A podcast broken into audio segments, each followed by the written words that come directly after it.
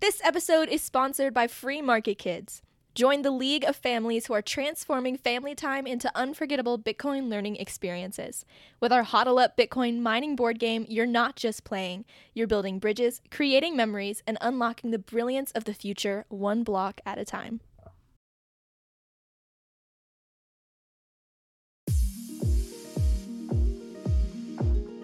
Art brought me to Bitcoin and the possibilities that it offers to artists to be not only creatively free, but financially free as well and in control. The music industry is monopolized by the streaming platforms. At the moment, everyone's using Spotify to prove their value to other people. Look how many streams I have. Look how many listeners I have. If Spotify were to disappear tomorrow, all that would be gone and you would be worth nothing.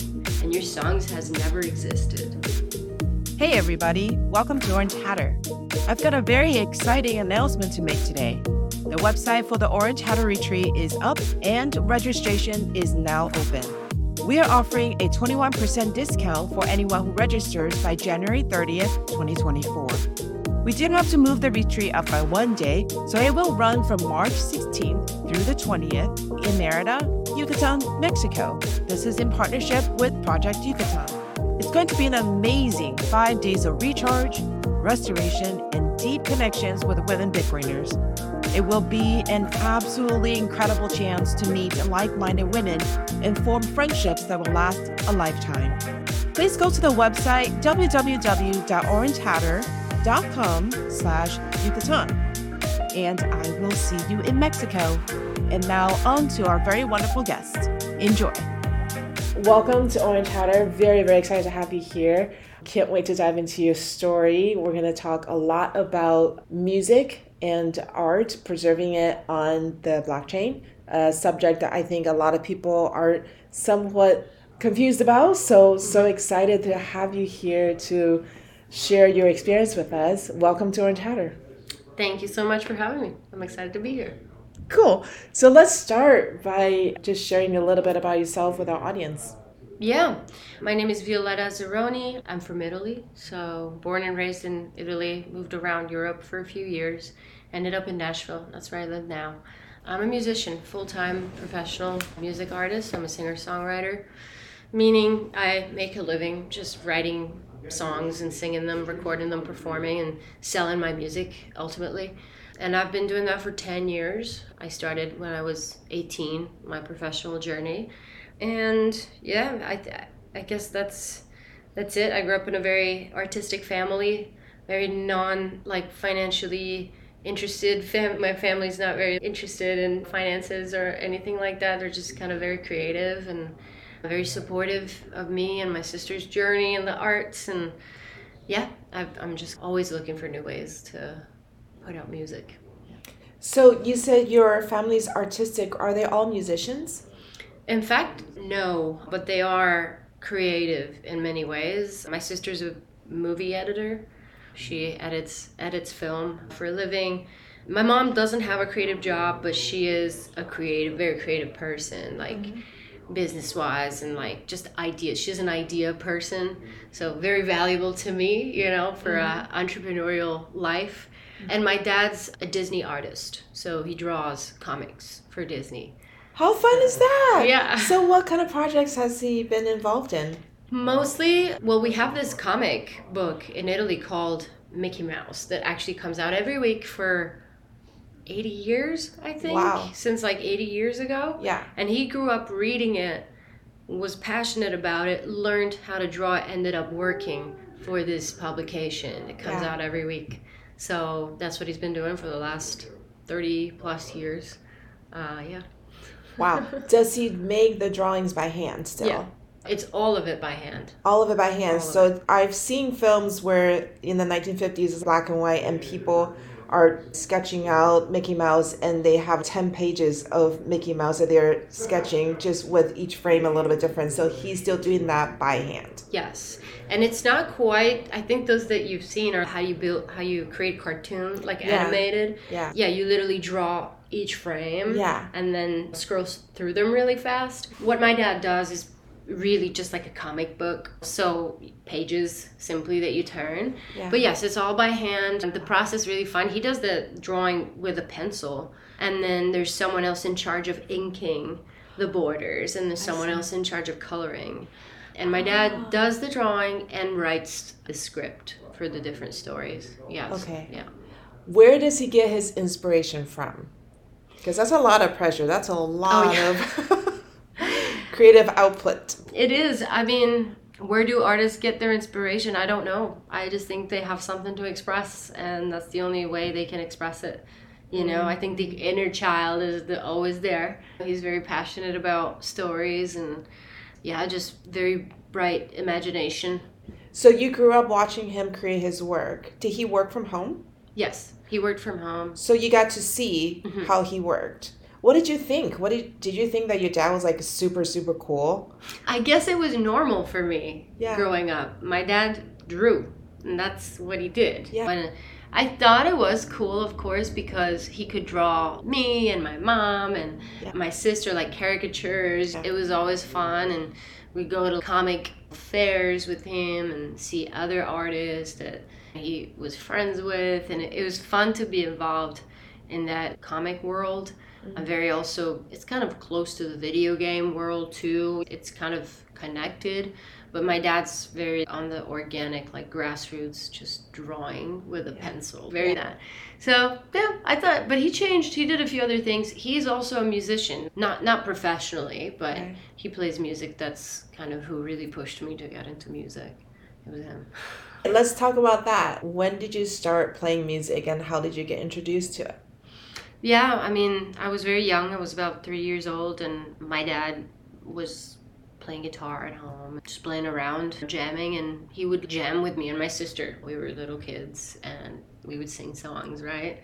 And that's when he noticed I had a good pitch. My tone was, was right for mm-hmm. a three-year-old. Well, okay, she could sing. Mm-hmm. And so they found a children's choir, uh, and that's where I went. I attended that for a couple years, and when I was five, I started taking piano lessons, and then was pushed relentlessly by my parents, like really to take eleven years of piano classical training. And yeah, they really didn't give me much of a choice. Yeah. You know, at the time, you know, they would say, okay, well, if you don't want to do it, you can quit. But then when your parents give you an ultimatum like that, you're like, oh no, I'm going to let them down. Like, you don't want to quit. So, but I'm grateful. At the time, I kind of hated it because obviously they were forcing me. But I'm grateful they forced me, because now it's my full-time job, and, you know, mm. yeah, I'm really happy. When my kids were little, I took them to a concert by the Five Browns. And it was five siblings in the same family, and they all went to Juilliard for classical piano. Oh, my God. And the reason I brought them there was because I really wanted to inspire my kids to love music and play, because I, I brought them to Suzuki piano and things like that. But none of them really went into it. Yeah. But I I tried to push them with the piano thing. It didn't work. So tell me about what it was like. Like more, it, give me more details. For eleven years, you were pushed by your parents to play piano. What was that like? They would just, they would put pressure on me. This is how I grew up. And I don't know if it's, if it works for every kid, but it worked for me. Mm-hmm. I, I am very productive when I'm given tough love. So it's, you're going to do that. And I'm like, no. And they're like, oh, then you may as well just do something else entirely, because you're not worth this. That works for me. That incentivizes me. I'm not saying it's good for everybody, yeah, yeah. but for me, it's what a lot of the times in my life when I was almost challenged to quit because I was like, I can't do this, yeah. you know, and then I would see like like someone that I know loves me and I know has my back yeah. is telling me, I believe in you. You can do this. And if you don't, well, I guess you're not so strong after all. That works for me. Okay. So if someone believes in me more than I do believe in myself, yeah. that's inspiring yeah. to me. So that's how my parents would approach it. They really understood what I, the kind of direction that I needed. Okay. So they did. And I had a few teachers, studied classical music. In the meantime, I realized that I wasn't very prone to follow, like to study in the traditional way. Mm. Like uh, my ears very, very developed, so I would list, hear songs on T V mm. and, and then learn them by ear without reading music. That's mm. how I approach things now. Mm-hmm. I remember watching Back to the Future, the movie, and seeing Marty McFly like shredding the guitar on the stage, mm. and that's what inspired me to pick up the guitar. Interesting. Like, oh my God, I want to be like that. So, yeah. How many hours a day did you have to practice? Not that much. One hour and a half or so every day for a six-year-old is like, you know, I didn't like it very much. And mm-hmm, mm-hmm. But I'm I'm so glad I did, because it, it just really shaped my uh, foundation as a musician. Now I can understand music very well just by listening to it. Mm-hmm. And starting when you're young, I'm not saying it's necessary, but it helps developing this musical brain mm-hmm. that you that you have, and you're gonna you're gonna just have it with you forever. So yeah. It was, what genre do you play now? You mentioned it was jazz and kind of it's like this mellow jazzy kind of singer-songwriter vibe, very kind of chill music. How did you find your pointed passion at that genre when you were studying classical? I didn't find it, honestly, until somewhat recently, compared how many years I've been doing music. I guess when I was in my teens, that's when I started developing my genre. But I went through so much, people telling me what they thought I should sound like. The music industry is very much like that. And, you know, this is kind of the genesis of why I'm here, you know, in Bitcoin community talking about this stuff, because it started very early in my teens when everyone started chiming in like, oh, no, you should sound like this and you should sound like that. And this is a strategy you should take. And, and you know who you are, you know, you know who you are from the beginning, but maybe you're too young to be able to write it down or act on it. But you have a feeling. But you're also, I also felt like I should listen to people mm-hmm. that perhaps knew more than me. And so for many years, I would say for like eight or nine years, I was very confused. And I always had an intuition, but people around me in the music industry, managers, label people, booking agents, people that book your shows, mm-hmm. they all want to have a say. And it, I've come to the conclusion that it's not really because they really believe that's how you should be and how you're going to be successful, but it's because that's what they're familiar with. Because probably they don't know how to work with you otherwise. Right. So they, it, it's them not really knowing how to do their job. So they try to direct you to what they can handle. So that's the conclusion I've come to. And I was signed to a major label when I was eighteen. Which was really hard impact into the crazy centralized, corrupt industry that it is. That was ten years ago. My path started. What were you doing that got their attention, that they started to want to mold you in a direction that they wanted to take you? Yeah, I did um, X-Factor in Italy. I did a talent show on got T V. It. I I sang a song and I played a ukulele on the stage at the auditions, and I got four yeses, and then I went past every round of audition, every round of the live show, got to the final, third, yeah. and then yeah, they offered me a deal. What was your family's reaction when you said, I want to go on the X Factor? They said, hell yeah. Yeah? Yeah, my dad came with me to the audition, and it w- they were all super excited for it, you know. I was eighteen, I was still in school, but they said, yeah, absolutely, and they followed the whole journey. You know, you're I was on T V in front of, like, millions of people, and yeah. so it was really cool. Did you sing a song that you wrote yourself? No, I couldn't. That was not allowed, so there's another thing. What did you, what did you sing?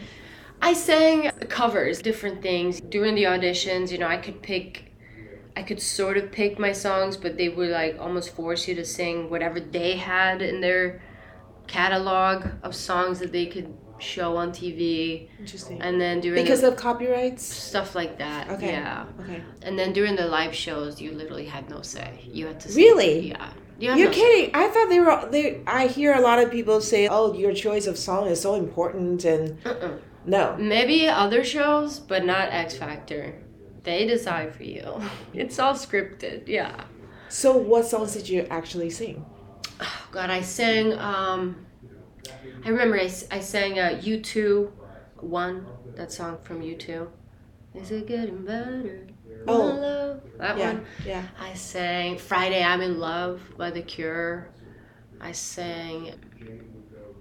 I mean, really, mostly they were picking songs that were trendy at that moment on the radio. Really? Okay. Yeah. So it wasn't what you connected with. It wasn't a story that you wanted to tell. It was really. just literally a show. Yeah. And you were just one of the pawns on mm-hmm. the show. Absolutely. You have to sign a contract before you start. Just... Because you're also isolated from the world for two months. You're in this house, kind of like this one. Yeah. No phone, no internet. You can't talk to your family or anybody. For two months, you have cameras all around you all the time. It's like a reality show, and you yeah. can't leave. There's a guy at the door, like a bulky guy, and oh you sign gosh. the contract that if you leave, you have to pay seventy thousand dollars. Yeah. So, and I was eighteen. I didn't know what I signed. I didn't yeah. know what I was doing. And even afterwards, when the show ended, the record, a record label, major record label. I use, I always name it Sony Music. I can just, okay. I don't care. It's been yeah. ten years. They offered me a deal, uh, a record deal. And it, the kind of deal that's called three sixty degrees deal, which means normally they give you an advance of money and then you don't make any money until they've recouped the advance through the work that you do. Right. I signed a deal like that without the money advance. Meaning they would take up to ninety-five percent of everything I did, but there was nothing to recoup from their side. And I didn't know what I what I signed. They got me into their office. They didn't advise me to consult with a lawyer. They just said, we want to offer you a record deal for five albums over the next five years, and we're going to blow you up. And I said, hell yeah. And, and they were going to take ninety-five percent of... I didn't even read Five years. I okay. didn't read it. I didn't know anything. And he's like fifty-year-old man in the office, you know, with an eighteen and a half year old girl. Wow. Yeah. Because I was of age, you know. Right, so you didn't need your parents. Right. So okay. I just signed it, and then I realized later on what I'd done. But it's fine because I was so young, and it's better to do, do those things when you're young. Yeah, yeah. It's a learning experience. Yeah. What were the other people like in the house that you were trapped in? They were crazy. No, they were just musicians like myself, people that maybe they were not famous, they were not professional perhaps, or some of them were, but maybe they do like weddings or like paid gigs, cover gigs and stuff. Yeah, they're just regular people. Of course, artists can be a little a little crazy sometimes, but uh, yeah. it was fun. It was a great experience, you know. So you signed this crazy five-year, five-album deal. Mm-hmm. Are you still buying to that? No. No. I was I was in it for two years, and then I realized they had actually breached something. The uh, the contract said we have to release five albums within this period of time. Mm-hmm. They didn't even release one. So it was on them, really, because I delivered an album, and they didn't release it. And so I went up to them by myself. I said, guys, I don't think this is working out. Can we just like part ways peacefully? And they said, okay. And so I, I moved on. Were so you able good. to take your album with you? I was. They okay. sold back the master to me. So okay. yeah, so that's good. That's so interesting, that, that whole business model with the X Factor. It's stupid. The whole business model in the music industry is like a really terrible predatory loan. Imagine if a bank right, gives you a mortgage. You're not going to not make money until you've paid it back. You're going to pay little by little, right, right? Right. But you have to live. Right. With a label, it's different. They give you a, a loan, and you're not allowed to make any money until they've until you've paid it off. Right. So imagine they give you half a million dollars, which is impossible to make, and nowadays music industry is really hard. What are you gonna do? Like literally, they're gonna, you know, spend some of that money for your promotion, et cetera. What if it doesn't work? What if it doesn't work out? Mm. Then they're gonna give you half of that to live. You can live off of that maybe for a year or two, buy a house, whatever. But they're never gonna make that money back, and in the me- and then you can't make any money. At until all, it's recouped. Yeah. yeah. All the money that you generate goes back to them. Right. And so, so many artists just end up, you know, being poor or being broke and not knowing what they've gotten themselves into um, because the industry makers keep them out of the conversations, including managers. Man- music managers are not involved. It's not them. It's not their name. So they do what's beneficial to them. So you really can't trust anyone. So the musicians are really being exploited one hundred percent in this industry. one hundred percent. Why do you say musicians can't make money, can't make half a million dollars these days? You see all these big stars living up the big life. You see them for sure, but those are zero point one percent of the musicians in the world. Mm-hmm. There are hundreds of millions of really talented musicians out there that it's really hard for them to build communities, perhaps that are smaller but better, because the music industry is monopolized by the streaming platforms. Mm-hmm. So if you don't have a presence over there, then you're basically irrelevant in the bigger picture.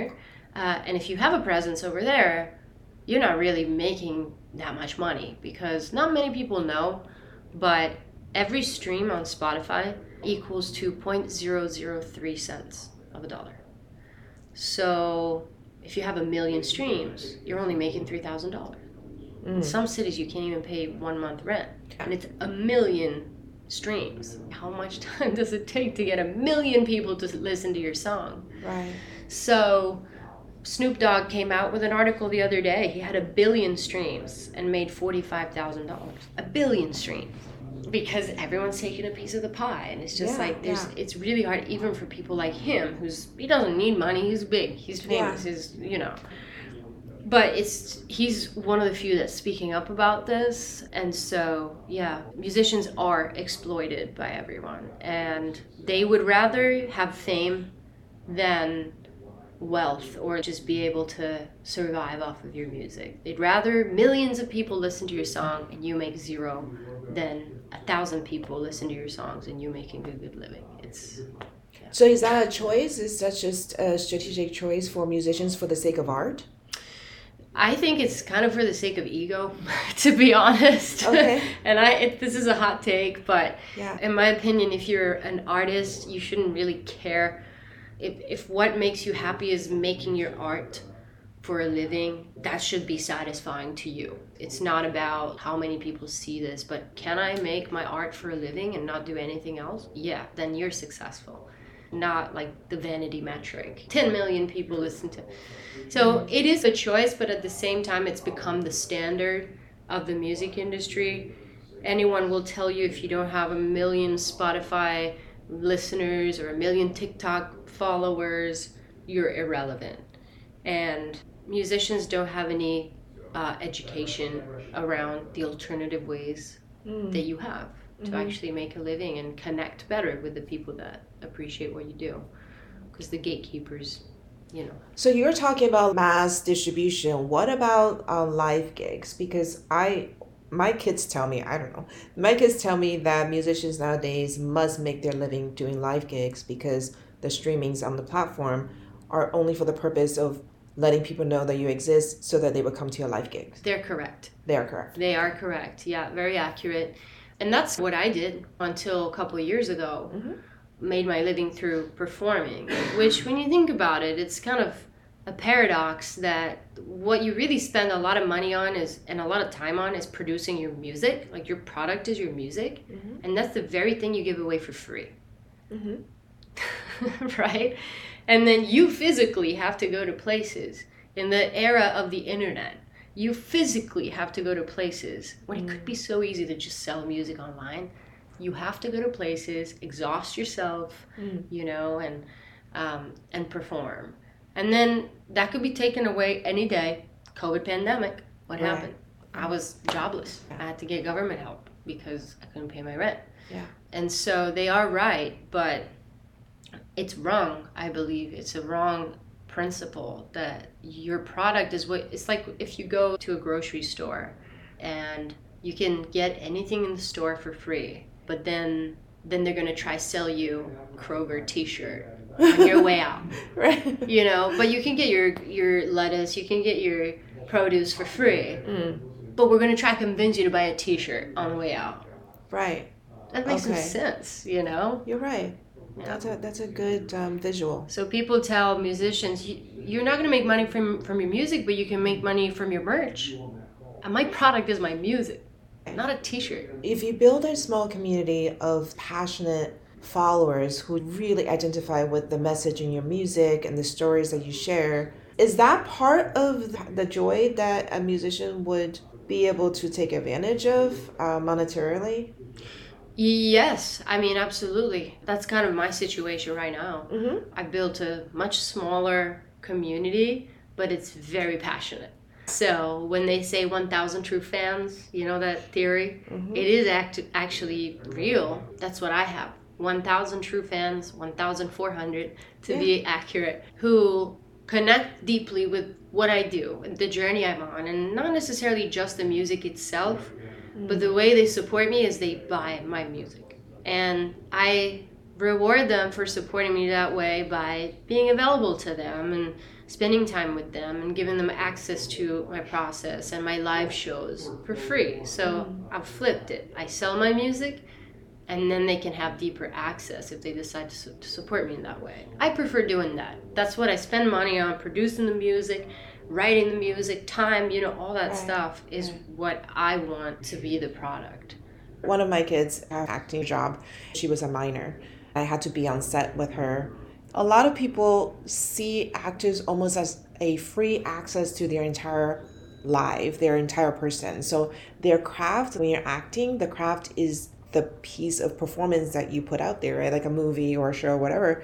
But for whatever reason, in the public side, they should have access to you as a person as well, all of you, your relationship, what you're doing personally, your personal beliefs, philosophies, your uh, political leanings, all of that. It's like, in my mind, looking at it from the outside and also as a parent of a minor actor, I felt that that was exceptionally unfair. I didn't want her her performance to give access to everybody, to her, all of herself, because I, I believe that part should remain private. So, but what you're saying is almost the opposite. Your art is the music, and you then open up yourself, all of yourself, to your audience as a way of building the community and the relationship. Yeah, I understand what you're saying. And the, the reason why I'm saying this, like the opposite, is because that's up to me. Whether I want to up, open up to my audience is up to me. And I don't have to because I've already sold my product, right? Mm-hmm. So that's the product that goes without, like, there's no terms and conditions on that. You know, you you sell it, you the person owns it, and the deal is done. The exchange has happened. And then whatever, however I want to interact with my audience is up to me. That's what I call artist sovereignty, artist decentralization. So okay. that you own, you have the right to choose. Whereas in the traditional music industry, your product is given out for free, and what eventually you're gonna sell is access to you. So like, follow me on TikTok while I cook. Watch right. my entire life unravel. Be in my live reality T V show. So you become the product. Whereas I want my music to be the product. And I want it to be up to me how much I want to open up to my audience. Okay. So that's okay. also another big thing, you know, because when labels used to tell me, build your TikTok numbers. On TikTok, nobody cares about my music. They want to watch me do my makeup.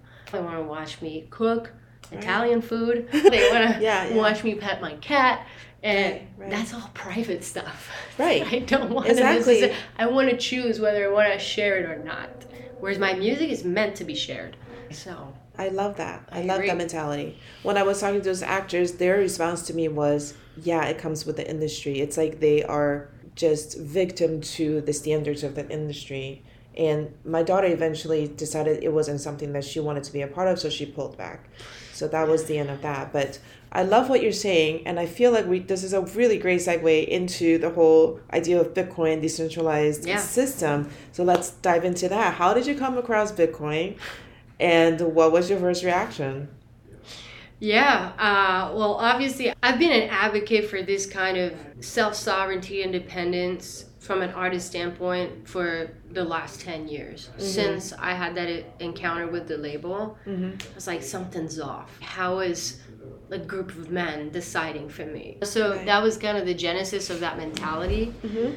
But practically how I encountered Bitcoin, to be honest, I got into N F Ts, Ethereum, mm-hmm. blockchain N F Ts mm-hmm. a couple of years ago, because I was looking for an alternative way to proliferate my music, mm-hmm. put it on a ledger that I could control and find a community that I could communicate with directly. So that's how I found Ethereum and N F Ts. I put out almost ten thousand music N F Ts and sold them, built a community. Uh, it's about ten songs, about a thousand copies for each song. It's a very complex structure, but just so you get to decide how many copies of each song yes. you distribute, mm-hmm. and okay. sell them individually, each copy. How does that work? You create with through smart contracts, and I know this is about Bitcoin, so I don't want to like delve too much into Ethereum, but yeah. um, it's kind of what led me to Bitcoin in the end, which yeah. you know. Yeah, smart contracts allow you to create a specific amount of tokens, non-fungible tokens, that you can link metadata to. Uh, and it can be songs or media or whatever. And you can create as many as you want and make them look however you want and literally determine your supply, your dilution, and your cost and the properties of this token and create your economy, your record store. And mm-hmm. so I was able to do a few collections, a few albums, for a total of about ten thousand N F Ts with a few different songs. Art, my dad participated in the art for the design and stuff. So mm-hmm. um, yeah, that's what I did. And that I did that for a long time, about a year and a half. And then about eight months ago, so I'm pretty new to mm-hmm. be honest, but I'm very passionate about it.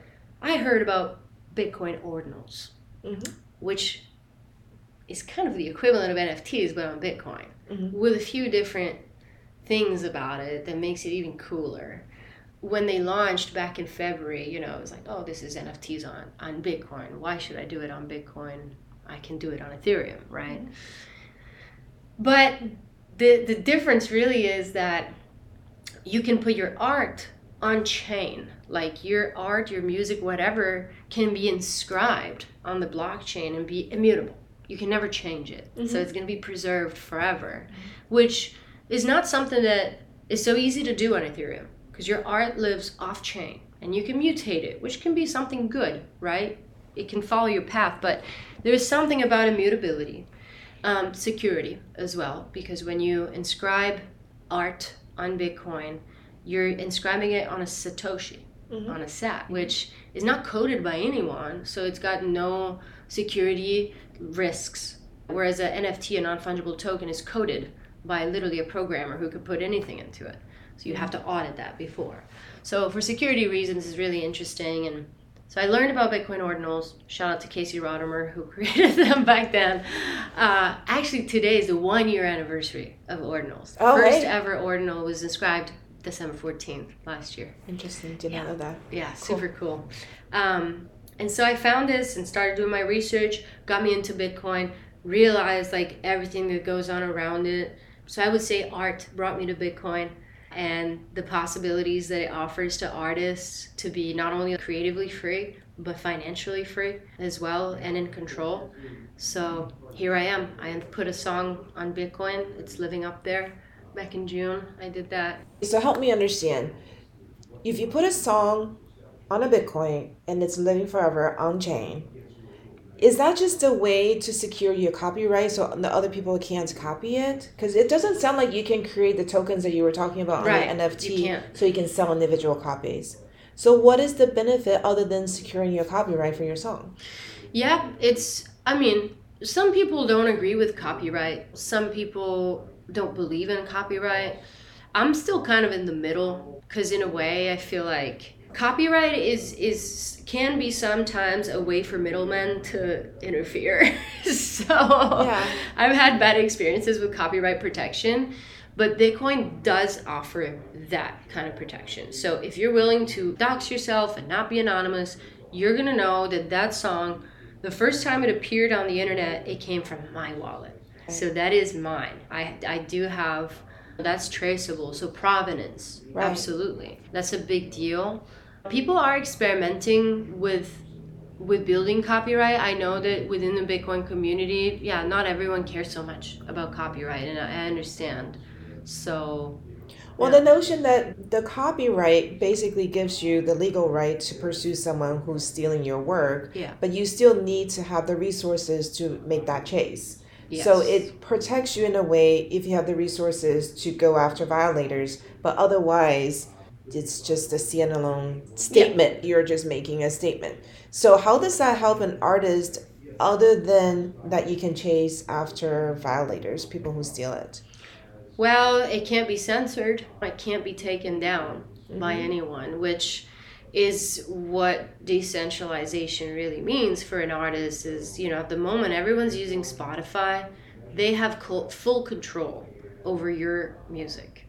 They Spotify does. Oh yeah, Spotify, Apple Music, mostly Spotify because they're the the only company that is fully music centric, whereas Apple, of course, has other products, Amazon as well. Spotify's just music and podcasts. So it's really in their hands. Like, everyone's using that platform to prove their value to other people. Look how many streams I have. Look how many listeners I have. If Spotify were to disappear tomorrow, all that would be gone and you would be worth nothing. And your songs has never existed.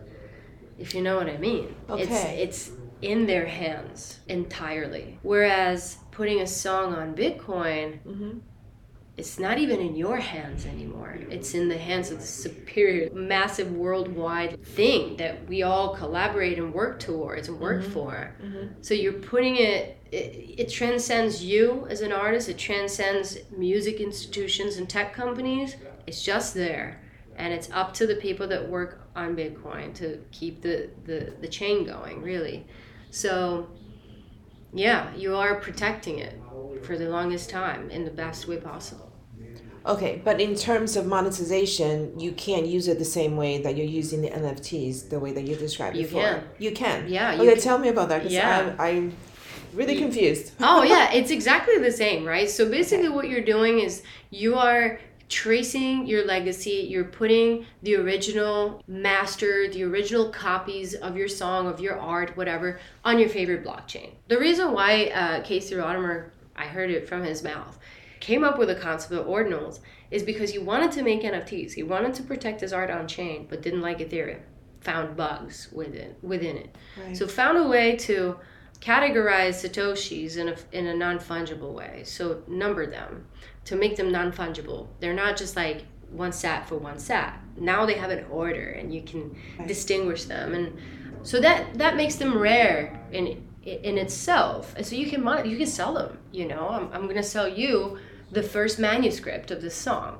And I could create ten copies if I want to on ten different sats and sell it ten times. Okay. Or uh, whatever. It's like you're creating your vinyl vinyl record, but it's on Bitcoin.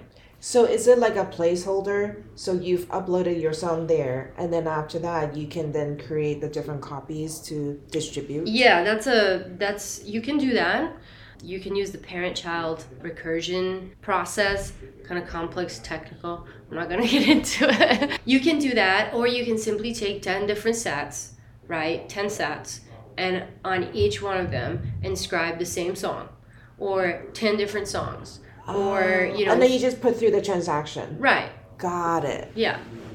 Okay. So you end up having, you know, if you wanted to do ten thousand N F Ts with ten different songs and do a thousand for the same song, you could take ten thousand sats and inscribe them all with art and music and. So. Is it your intention then that every song you create, you would just have limited distribution so that it increases the value of the song? Yes. Okay, so only the people who are truly passionate about your music can get a copy of your song That's and right. be able to listen to it and enjoy it every day. Yeah, I mean, people can okay. still listen, obviously, because you can go to the marketplaces or indexers or whatever, and you can listen, but there's a difference between listening and and owning. I treat music as art. So you can you can look at this sculpture that's hanging here, mm-hmm. but that's not going to really mean anything unless you own it. You can enjoy it, look at it, but you can't own it and have all the benefits that come with owning something, right? Mm. And so I apply the same thought process to music. You can listen as much as you want, but it really doesn't mean anything. You can't stop people from hearing. In the internet era, you can't stop people from seeing, listening, mm-hmm. consuming. Mm-hmm. So owning becomes very important.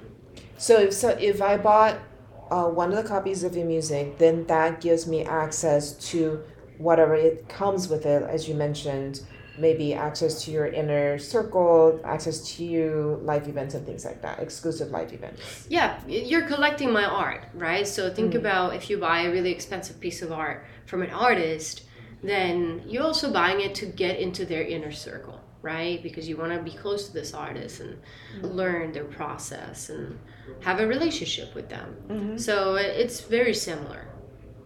Can you put a smart contract on the song that you sell on the S A T that allows you to collect a portion of the proceeds if someone were to sell the song and then someone else were to sell the song?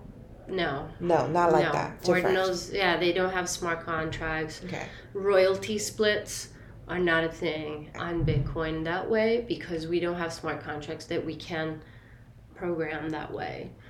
But, you know, that's, I feel like the two things, like Ethereum and Bitcoin in that sense, for media, for art, they serve different purposes, right? Mm-hmm. So I wouldn't even exclude that one day I have the original master of the song preserved, stored on Bitcoin, and then the copies that I sell to a wider audience with royalty splits, whatever, I'm on, I'm on Ethereum because it's just where I can manipulate how I want it based on the situation, right?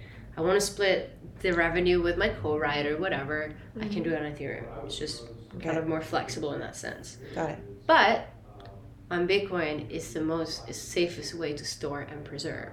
So. Okay. Yeah. Cool. So you mentioned that you came across Sorry, Bitcoin. It's a lot. No, no, I, I, I'm so glad that you were explaining it to me because I was really confused, and I see benefits on both sides, just like you said. It depends on your situation, what you want to take advantage of, and it's just wonderful that Bitcoin serves a very specific purpose for security. So you mentioned that when you came to Bitcoin, you came to Bitcoin because of art, and then you started to learn about the ethos of Bitcoin, the philosophy and the freedom aspect of Bitcoin. Tell us a little bit more about that. What did you think? Did you know about those aspects of Bitcoin before you came here for the purpose of preserving your music? I, so I'm still learning. So that's my premise. That's why I came here. I'm really like, I want to be part of the community and learning in, in depth. I want to be involved in counter culture. I want to be involved in different differently thinking people because I've always been that way. Mm-hmm. So what I really love about the Bitcoin ethos and the community is that people that don't just sit back and say yes, master. They ask questions and yeah. they want answers and they find solutions yeah. to the questions that are not answered. So yeah. that's really what I like about it yeah. and it can be applied to finances, everyday life, art. I've been that way with art and music, and so finding a group of like-minded people that are analyzing and researching how to be better, more independent, that aligns with me. And each one of us has their own reasons, right? Why they're here and what they're coming from, but it doesn't matter. All roads lead to, to Bitcoin, you know? yeah, yeah, so yeah. ultimately, I We, I live in Nashville, which is Music City, and I am not involved at all with the music industry in this city. I, I can't find the answers I'm looking for there because everyone's just complying with the music industry, the record labels that dominate the city. And it's so cool to me that Nashville is such a growing Bitcoin hub because it's that counterculture that's developing. Right. And me as a musician, I can come here and be with like-minded people. So. So are you able to connect with other musicians who are not Bitcoiners yet and tell them about Bitcoin, and what is their response? It's really hard. Even it, for coming from this industry where you're exploited constantly. Really hard. It's it's almost like the Stockholm Syndrome situation where you fall in love with your oppressor, quite literally. Somehow there's this intimidation, like, oh, if I don't comply, then I'm going to burn some opportunities for myself. And mm. I've just been through it too many times where I'm like, any of the opportunities that were given to me by somebody else who told me they could help me, didn't work. And I'm better off finding, creating opportunity for myself. And mm. at this point, I speak to record label people, and I quite literally, to their face, tell them, I'm taking your job. So we're putting music on. My last post on Instagram is, I am now fully independent because my music lives on Bitcoin. And I nobody can take it down. Nobody. Yeah. Nobody. Not even the C E O of Spotify.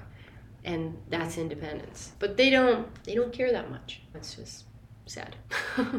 Okay. So you have a Twitter space, and you go on there and you have your jams, and and you receive support from people in the community.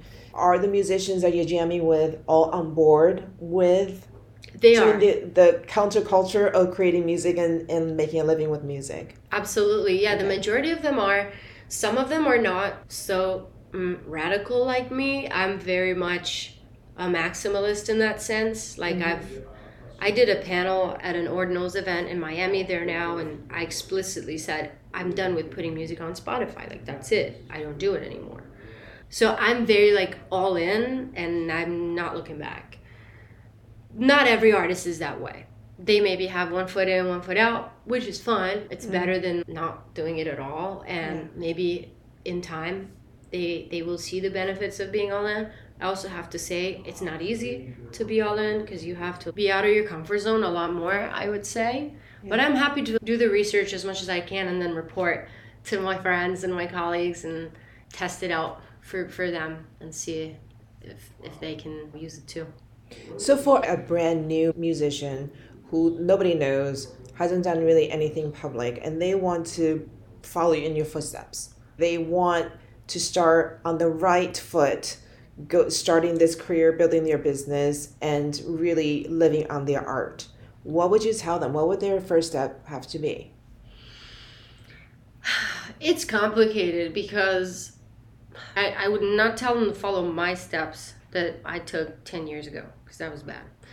It led me here, so it was good, but I wouldn't I wouldn't wish that upon anybody. Mm-hmm. Uh, so with the technology we have now, I really think that putting your music, building your legacy and your provenance on Bitcoin is a great way to start.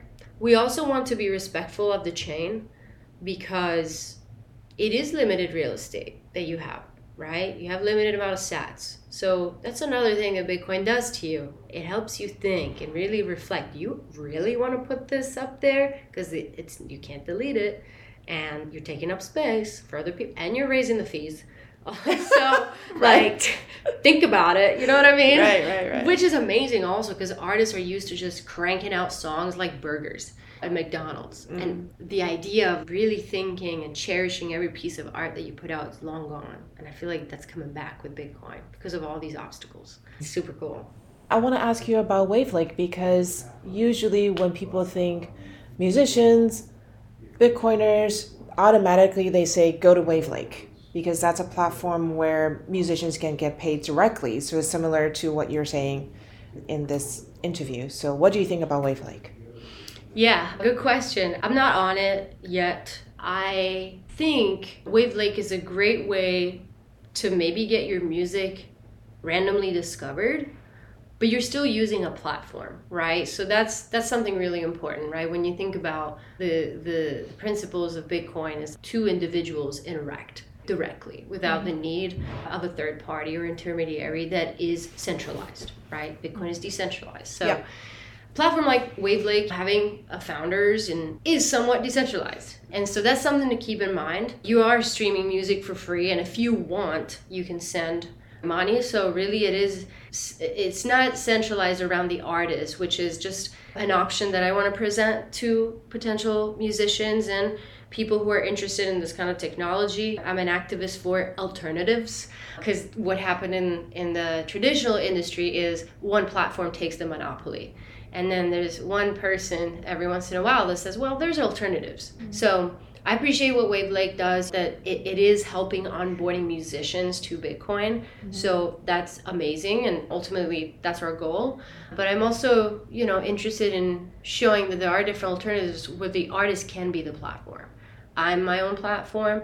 I have more responsibilities, but also more decision power, and yeah, so that that's really what I what I think about it. And I think that that's what, how I go about things. I, I like to be fully cent- centralized around myself. And like I said, I'm pretty extreme about this. So not every artist wants to have this kind of burden as well on their shoulders. So. Yeah, I mean, that's that's so true. Bitcoin is all about peer-to-peer transaction. And if you have a platform in the middle, even though it facilitates the exposure on both sides, it is still an intermediary, and you want to go all in, peer-to-peer. And That's so right. you take on the responsibility of building out your own platform and having full control over your interaction with your fans. Correct. Yes. When you give power to a third party, whoever it is, you are giving up some of your power. And the peer-to-peer fades out a little bit. So mm-hmm. it's just something to keep in mind, you know, and it's not always evil. Like, I mean, I use centralized platforms on Ethereum all the time. I mm-hmm. do. Mm-hmm. So I'm not saying it's always, it's bad. I'm just saying it's good to be aware of that and not mm-hmm. think that just because something is on a decentralized blockchain, then it is decentralized. It's always good to be aware. Yeah. So, so pros and cons of yeah. all of these different approaches, just becoming aware and knowing the choices that you're making consciously. I think it's just The, the key point is to yeah. know what you're getting yourself into, what you're getting out of it, and what what you're giving up for it. Yeah, just awareness, education, literacy in general. So pretend I have written two songs and I want to start and I want to build a business around the art that I create. Yep. Step number one, you're saying, make sure your song is good and then consider putting it on the blockchain. Yes, and I think putting music on Bitcoin is expensive. So that's, it's definitely expensive, and it's going to only get more expensive. So I would definitely recommend to really think about it. But like I said, I came from Ethereum.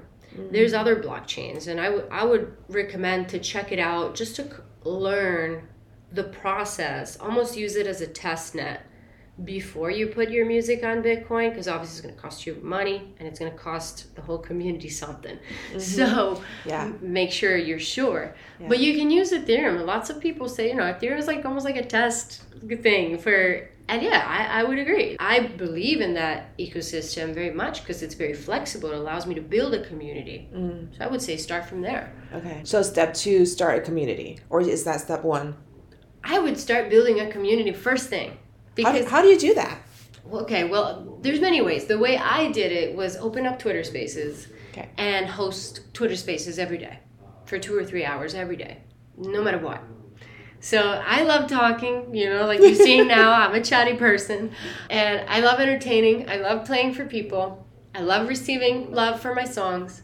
And I thought I'm just going to do this every day and show up. And okay. people appreciated that and started getting involved. And then when I minted my N F Ts, everyone bought it because they're like, okay. oh, she's been giving us so much value and entertainment, and we're going to buy this. And little by little, you know. Yeah. yeah. So what would you say to a woman who's sitting on the fence about Bitcoin? I would say definitely take your time to learn. Because as we were talking about earlier, it's important. We're pioneering this, I mm-hmm. feel. Mm-hmm. And so you really have to know how it works. But I would say I feel like Bitcoin is much more than just the technical conversations that are usually had, perhaps at meetups or the main conferences. It can be very technical. Mm-hmm. But I find a lot of emotions in it. And it does change how I think and how I act as a person, as a woman in my life. I really did find more independence because of it in my everyday life. Changed the way I think. So it's okay to approach it in an emotional way, I believe. Find some philosophy into it. So yeah.